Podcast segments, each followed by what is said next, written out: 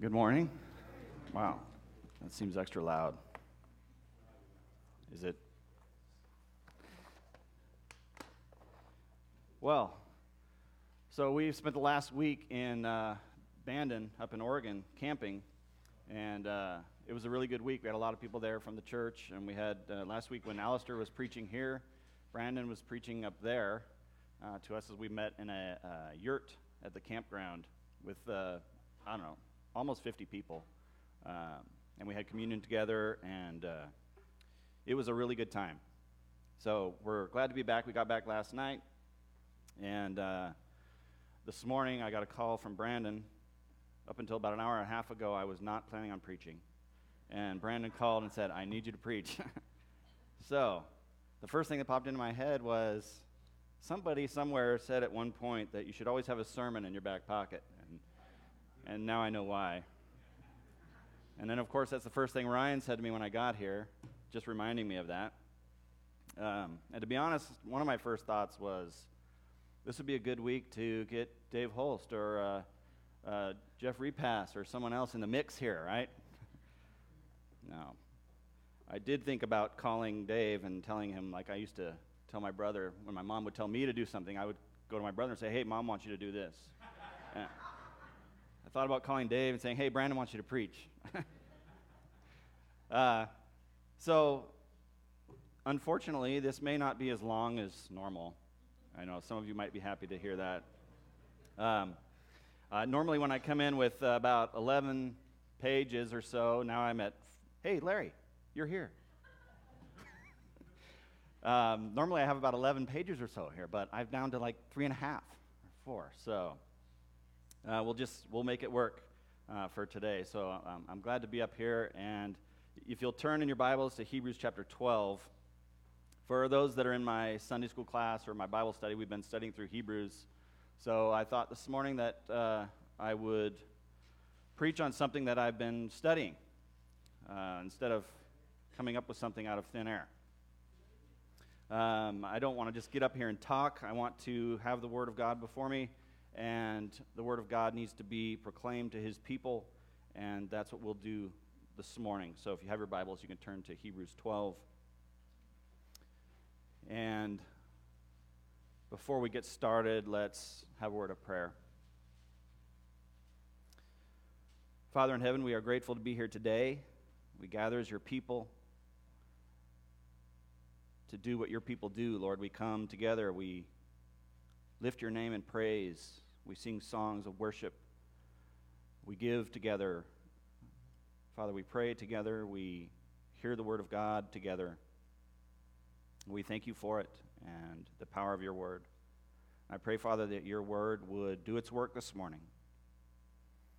Uh, Lord, through the lack of being prepared, I pray, Father, that uh, hearts would be challenged by your word this morning, that we would be reminded by your word this morning that Christ is to be valued above all things, Lord, that our eyes should be fixed on him.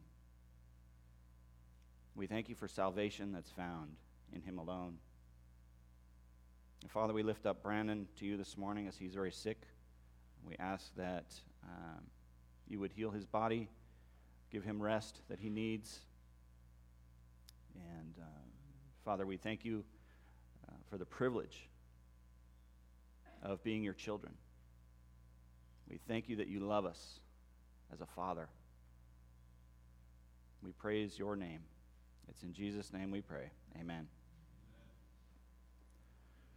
So I've been studying in Hebrews, and um, the book of Hebrews is a letter written to a group of Jewish believers, Jews who have come to faith in Christ. We don't know exactly where these people were or um, who we don't even know exactly who wrote the book. I lean towards Paul being the author of, of Hebrews, but um, and there are differing thoughts on that. But this group of people that have come from Judaism to faith in Christ, uh, this is a whole book, a letter written to them to encourage them to stay with Christ, to stay the course. There's a temptation that the people have to fall back into the old sacrificial system, to fall back into what they've always known their, their entire life, which is um, what God had instituted earlier on. But they've come to faith in Christ, the, the Lamb that was slain for their sin. Christ has come in the flesh. This is after Christ's crucifixion and his resurrection when this uh, letter was written. But there's this tendency for them to want to go back to the old. And the, this letter is written to encourage them, among other things, not to do that. That that would be a sinful thing to go back to the old system. Uh, why is it that they would want to go back to the old system after they've come to faith in Christ? Well, the reality is that it was a very difficult time. There was a lot of persecution and loss loss of family, loss of privileges in the synagogue, loss of everything they've known because they've attached themselves to Christ. So they're kicked out of synagogues. Families kick them out of their families. They're beaten. They, have everything taken from them. Uh, and some of those things are addressed earlier on in the book of Hebrews. In chapter 10, the author talks about how uh, they had compassion on those other believers who were in prison and that they joyfully accepted the plundering of their own property since they knew that they, you knew that you yourselves had a better possession and abiding one. Okay, so their focus is not on the earthly things the, the trouble the hardships that are coming but their focus is on eternity with god. And we go through chapter 11 there's a whole chapter of faith talking about faith all these Old Testament saints that were commended for their faith in God. And the author is reminding them that this is how God has always done it. It's always been about faith. The Old Testament saints were so by faith. God called them, gave them faith. God does the same with us. And so he lists out this huge list in chapter 11 of all these faithful Christians uh, or faithful believers uh, in God from the Old Testament. And he wants them to focus on that. As he gets into chapter 12, he wants them to focus on, on the fact that it was by faith that these people are saved. And, and it is so for them as well, that it is by faith that they are saved through Christ. Um, and so, as he wants them to focus on that and think about that, he also draws their attention then to Christ himself in, chap- in verse 2 of chapter 12, um, where he says, well, let's do 1 and 2 says, Therefore, since we are surrounded by so great a cloud of witnesses, let us also lay aside every weight and sin which clings so closely, and let us run with endurance the race that is set before us, looking to Jesus, the founder and perfecter of our faith, who for the joy that was set before him endured the cross, despising the shame, and is seated at the right hand of the throne of God. This is where our focus needs to be. This is where the Hebrew believers' focus needed to be. Not on the persecution, not on the hardship and the struggles, but on Christ. And so he equates here in this chapter, he equates the, the life of a believer as a race. You know, he, he gives them this picture, this metaphor of, of a race. And he says, let us run it with endurance. Um, earlier on, in, uh, again, back in chapter 10, um, in verse 36, he says, For you have need of endurance, so that when you have done, all, done the will of God, you may receive what is promised. Uh, it should not be a surprise to us as Christians that we need endurance. How many of you are coasting through life with no problems? With, with no struggle with sin, with no loss, no hardship? Uh, I, I don't think there's anyone here who hasn't had that struggle or doesn't have struggles with those things. We are all struggling with these things. We are left here in this world. That's part of it as we're here. But our example in Christ is that we see in verse 2 of chapter 12 is that he went to the cross, not joyful about the cross for the sake of going to the cross, but joyful at what was beyond that, the result of the cross. It says, For the joy that was set before him, he endured the cross.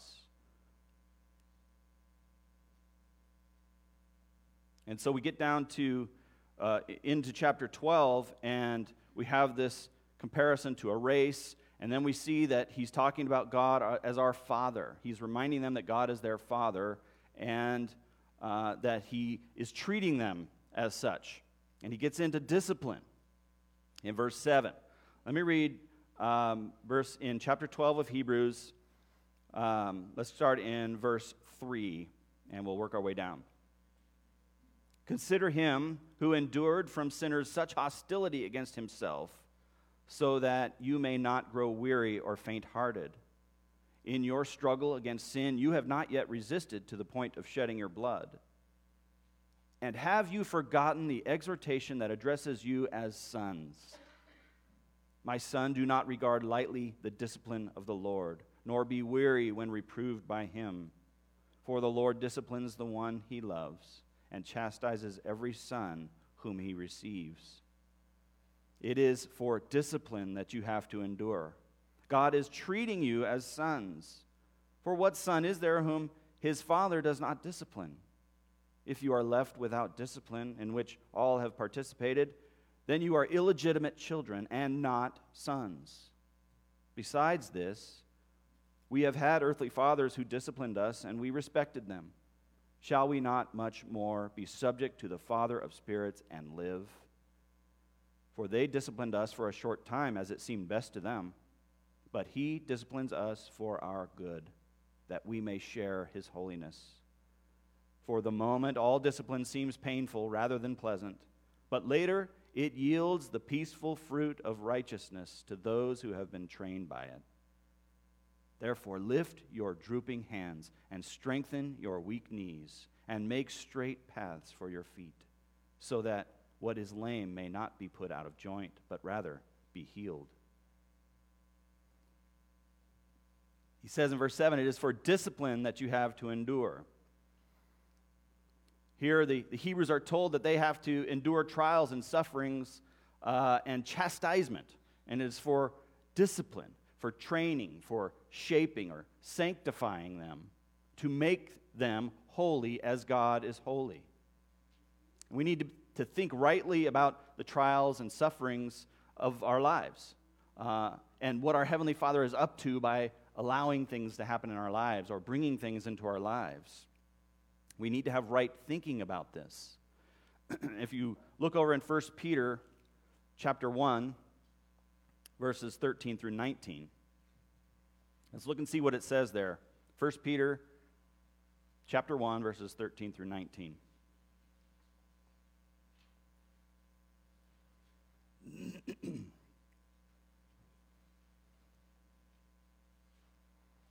Therefore, preparing your minds for action and being sober minded, set your hope fully on the grace that will be brought to you at the revelation of Jesus Christ. As obedient children, do not be conformed to the passions of your former ignorance, but as he who called you is holy, you also be holy in all your conduct, since it is written, You shall be holy, for I am holy. And if you call on him as Father, who judges impartially according to each one's deeds, Conduct yourselves with fear throughout the time of your exile, knowing that you were ransomed from the futile ways inherited from your forefathers, not with perishable things such as silver or gold, but with the precious blood of Christ, like that of a lamb without blemish or spot.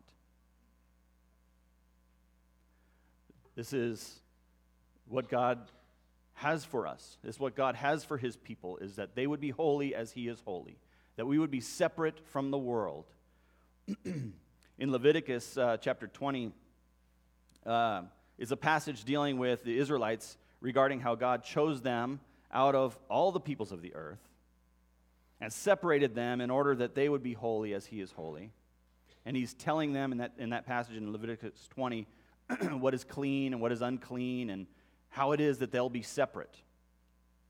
And he says there, You shall be holy to me, for I, the Lord, am holy, and have separated you from the peoples that you should be mine.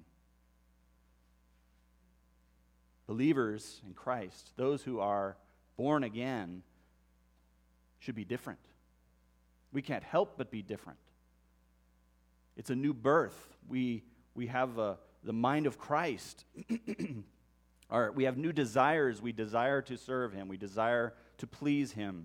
We never had that before we were believers. And that's what God does. He's working in us. He saves us to be His own, He separates us from the world. Again, it doesn't mean that we're monks up on a hill somewhere. We, we have nothing to do with the world. But what does it mean that we're separate then? Well, it means that we're, we're clearly different. What the world says is okay, that is sin, the church says it is not okay.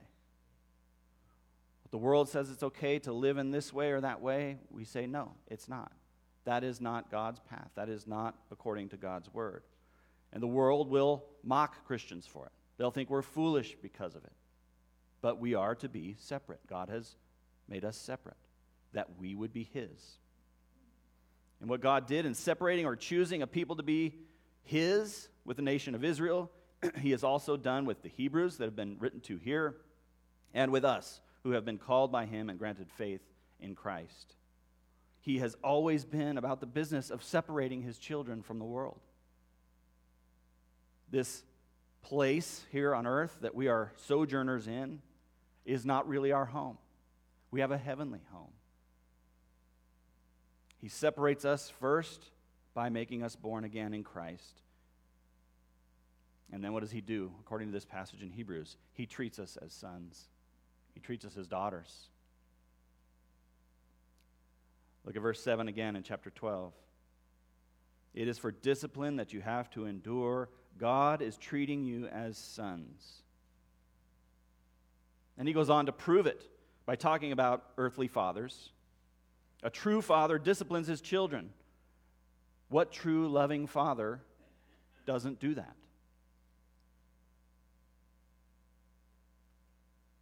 Verse 8. Here is the proof.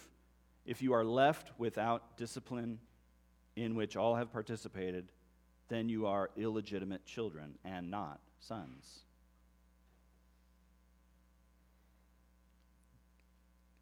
If God does not discipline us, and the author here, writing to these Hebrews, says that they all are participating in this discipline, um, indicating that they are children of God. But he says if God does not discipline us, it would be proof that we are not his children. They would be illegitimate children and not sons, is what it says. They may claim God as Father, but if God leaves them in their sin and does not cause them to be born again, they are not sons. But the author is encouraging them, the Hebrew believers here, and we should be encouraged that God is treating you as sons.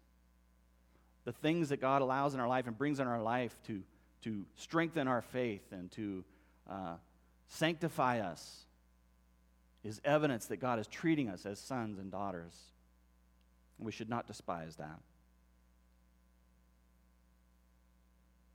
Why is that any comfort?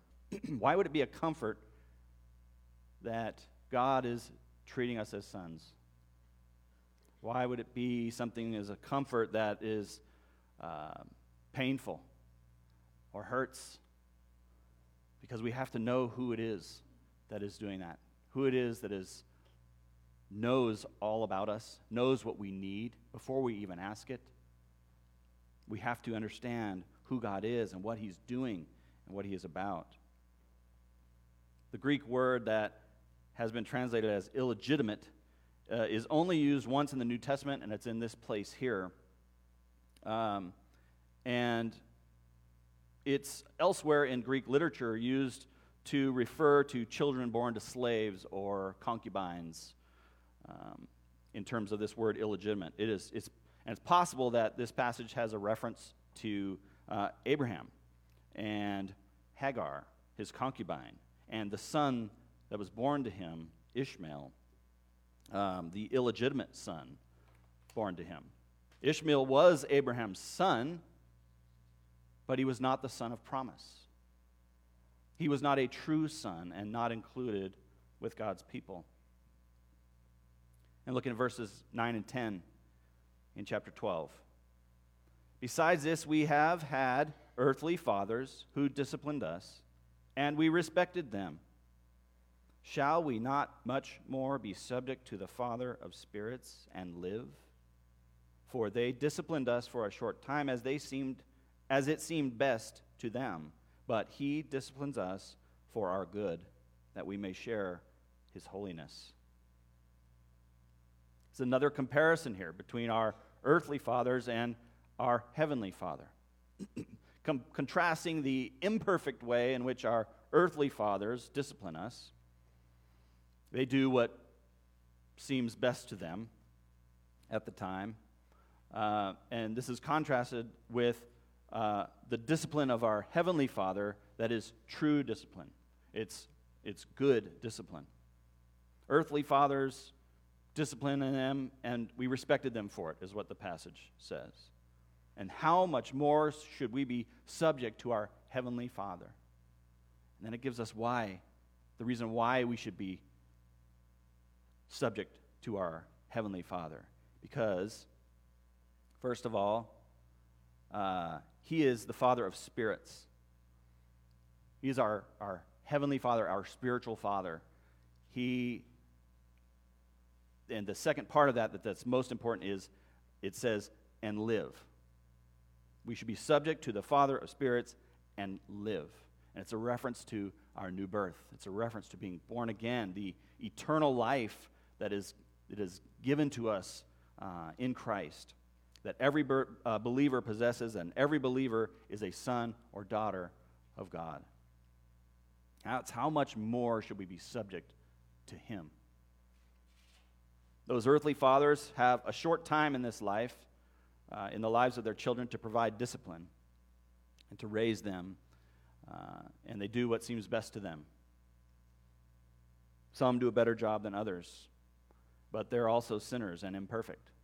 And some of you here may not have a great example of an earthly father who loved you and disciplined you. But if you're a believer in Christ, if you've been born again, you have a heavenly Father who is absolutely perfect. They do what seems best to them. Our heavenly Father, on the other hand, disciplines us for our good, that we may share in his holiness. Some of the ways that our Heavenly Father's discipline is contrasted with that of our earthly fathers is that our Heavenly Father's discipline is perfect. Our earthly Father's discipline is not perfect. Sometimes it's motivated by selfishness, sometimes it's motivated by irritation. But our Heavenly Father doesn't make mistakes. Our Heavenly Father is not motivated by those things. He knows absolutely what is good and what is best, and He's doing that in the lives of every believer. It's different for everyone. God may discipline you in a way that He doesn't discipline someone else. Maybe someone else doesn't struggle with X sin, but you do. But God's going to discipline them in a different way. Either way, God knows what each individual believer needs, and God meets that need. He treats you as sons and daughters by discipline. And He does this so that we can endure, because we are in need of endurance. The verse, verse 11 tells us what the results of proper discipline are. It also makes a very true statement about how we usually see or perceive discipline at the time we're being disciplined. Verse 11 says, For the moment, all discipline seems painful rather than pleasant, but later it yields the peaceful fruit of righteousness to those who have been trained by it. Discipline is painful, discipline is not pleasant. Charles Spurgeon said, If affliction seemed to be joyous, would it be a chastisement at all?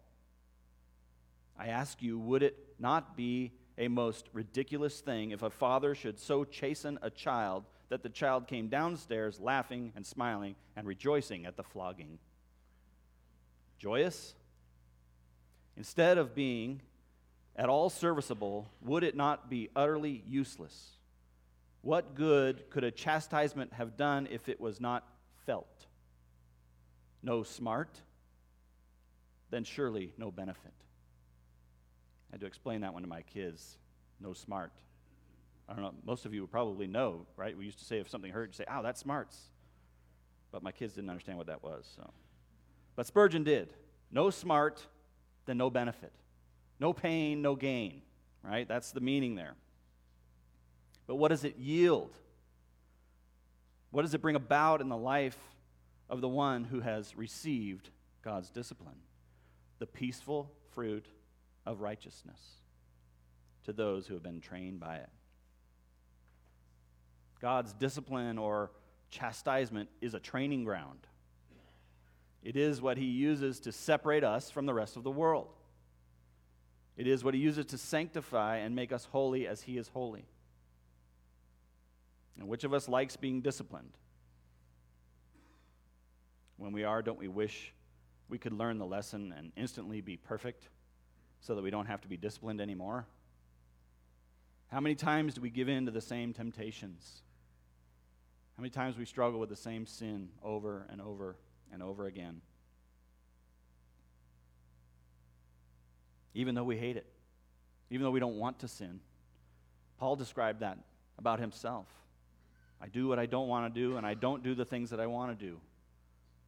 But he brings it back around to Christ. Who will save me?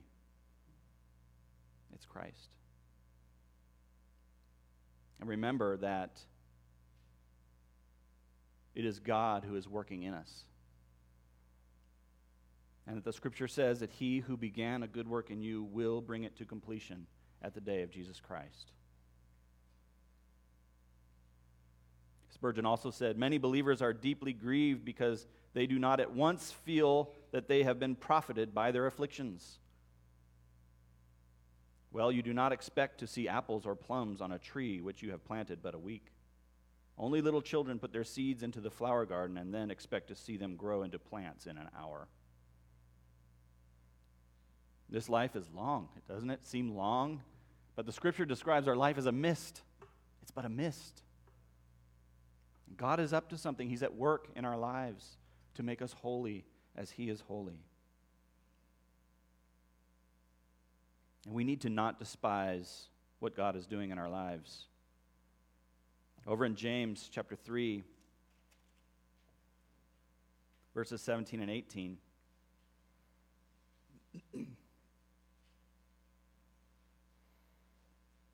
talks about wisdom from above.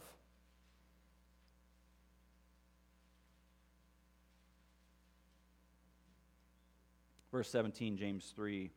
But the wisdom from above is first pure then peaceable, gentle, open to reason, full of mercy and good fruits, impartial and sincere, and a harvest of righteousness is sown in peace by those who make peace.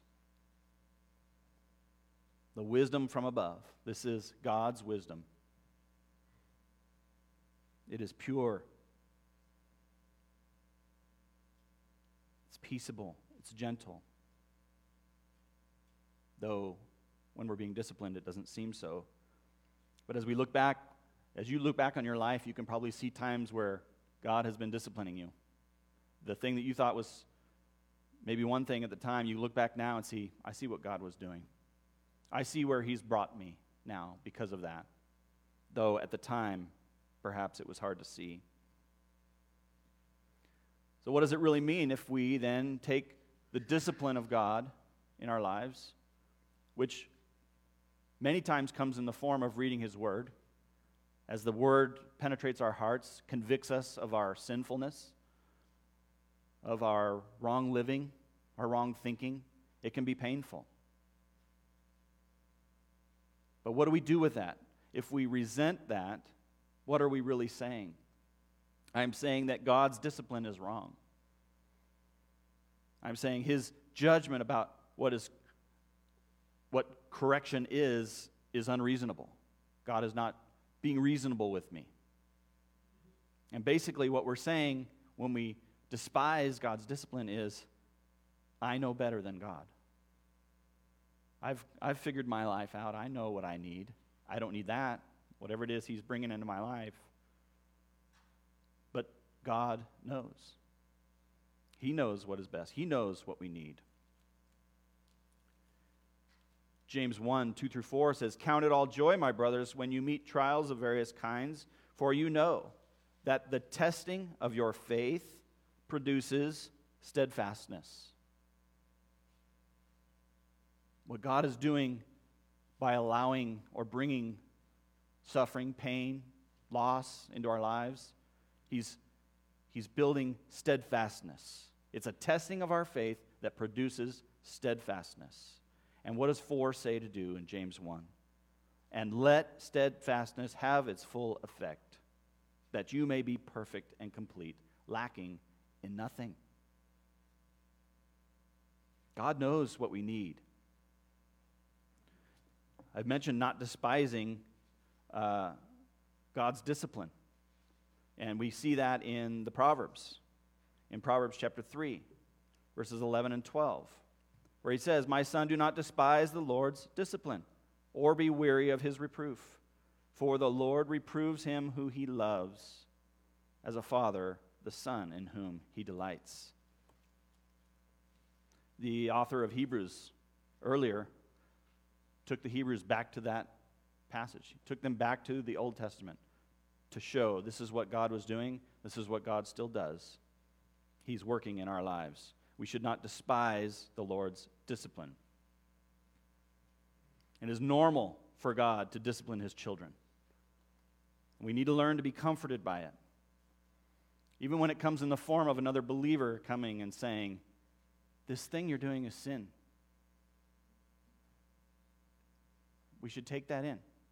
We shouldn't despise it.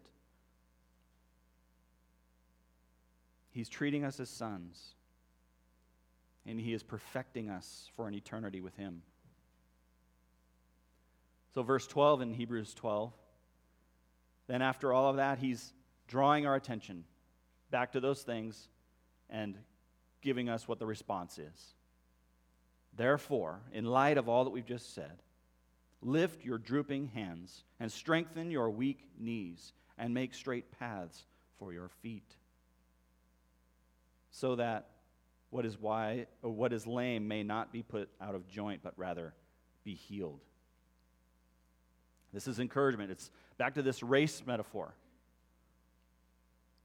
Runners in a race, professional ones anyway, they have a coach, and they, they coach them along the way. And this is basically what's happening here.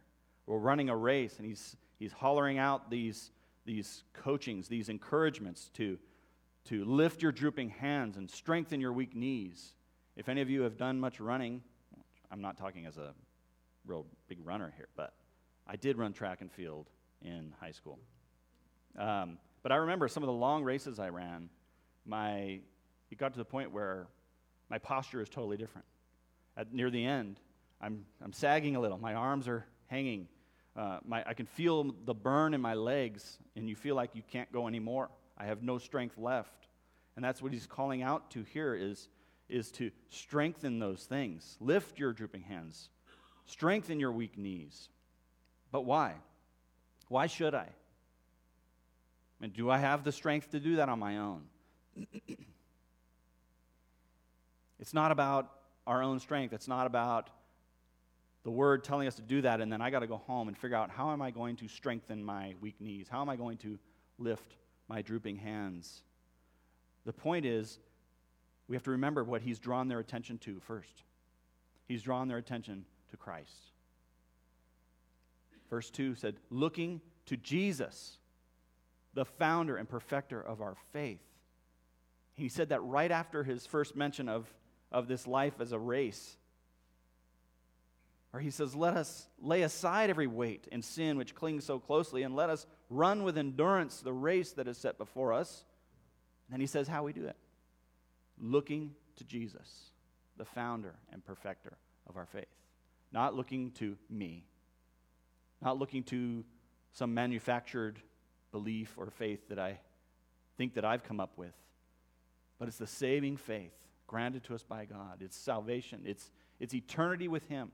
It's what Christ did for us that we look to, we gain strength from. So He's calling them to lift their drooping hands and strengthen their weak knees by looking to Christ. That is the only way that we can be strengthened. And what has God done that we can have the strength to do that? He has indwelled every believer with His Holy Spirit. So that when you read the Word of God, the Spirit brings to light what it says. It impacts us, it hits us, it teaches us and trains us, points out our sin that we may lay it aside. And why can we lay aside our sin? Because it's been paid for by Christ. It means nothing for an unbeliever to lay aside their sin. They haven't gained anything or accomplished anything. But I can lay aside the burden of my sin because I'm not condemned by it anymore in Christ. Christ took that upon himself, he paid that price. So, as believers, we lay aside every weight and sin. It's clinging to us. It tells us in the passage, it's clinging closely to us. Lay it aside. Put your focus on Christ. Fix your eyes on Him and run with endurance the race that is set before you. One more scripture, Proverbs 4.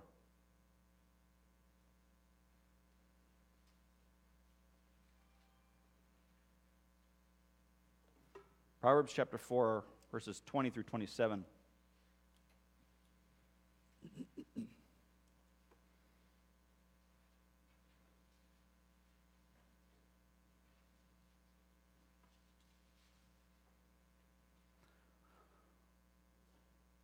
Says, My son, be attentive to my words. Incline your ear to my sayings. Let them not escape from your sight. Keep them within your heart, for they are life to those who find them, and healing to all their flesh. Keep your heart with all vigilance, for from it flow the springs of life. Put away from you crooked speech and put devious talk far from you. Let your eyes look directly forward, and your gaze be straight before you. Ponder the path of your feet. Then all your ways will be sure. Do not swerve to the right or to the left. Turn your foot away from evil. It's a great passage, but it starts with something that's key. My son, be attentive to my words. Incline your ear to my sayings. Let them not escape from your sight. Keep them within your heart.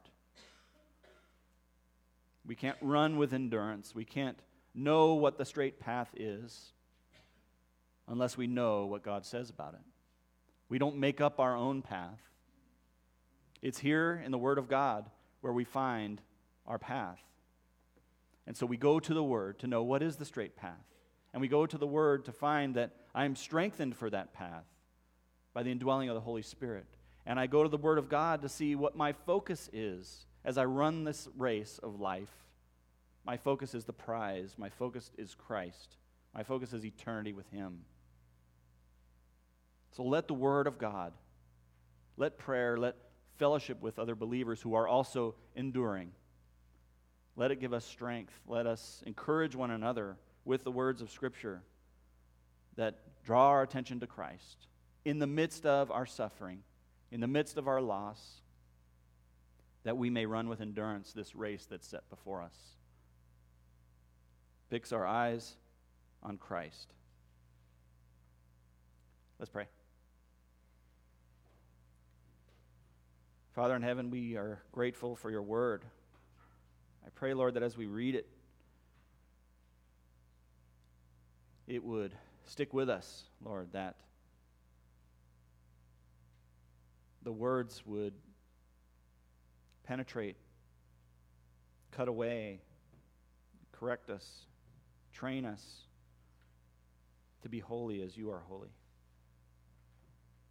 May we think rightly about your discipline. So as we each sit here today and, and ponder our lives,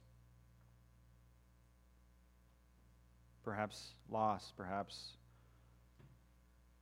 hardship, suffering, or as we sit here and we know the secret sins in our life that no one else knows about, that we hate, we don't want, Father. Help us to remember that Christ died for that sin. Strengthen us, Father, to lay it aside and run with endurance. Help us, Father, to receive joyfully your discipline as you build steadfastness in us. And let it have its full effect, Father, that we may be perfect and lacking in nothing. Not perfect meaning we'll never sin again, Father, but Father, we know that true perfection is Christ, and it's His righteousness that is imputed to us. So do what you will with us, Father. Sanctify us, discipline us. Help us not to despise it, but to learn from it. And help us to keep our eyes fixed on Christ, the author, the perfecter of our faith. And it's in His name we pray. Amen.